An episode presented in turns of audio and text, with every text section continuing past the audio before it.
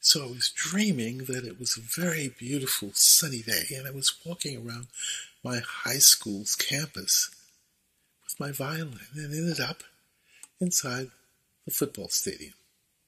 I looked up at the bleachers and decided to go up to the top. In the stadium, the bleachers were metal and you could see around them to the ground below. You had to be very careful because if you dropped anything, it would fall to the ground. And there were weeds that were very, very thick, so it was almost impossible to find anything if it fell.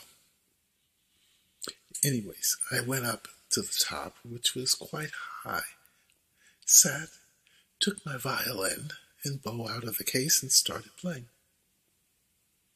After about five minutes, I stopped, admired the sky, and then looked over the edge, which was behind me, to the ground far below.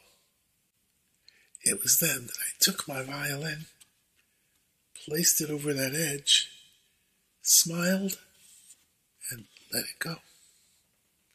I watched as it fell, but I never saw it hit the ground, as I awakened just before it did. I suspect a psychiatrist might say that this showed my love hate relationship with the violin.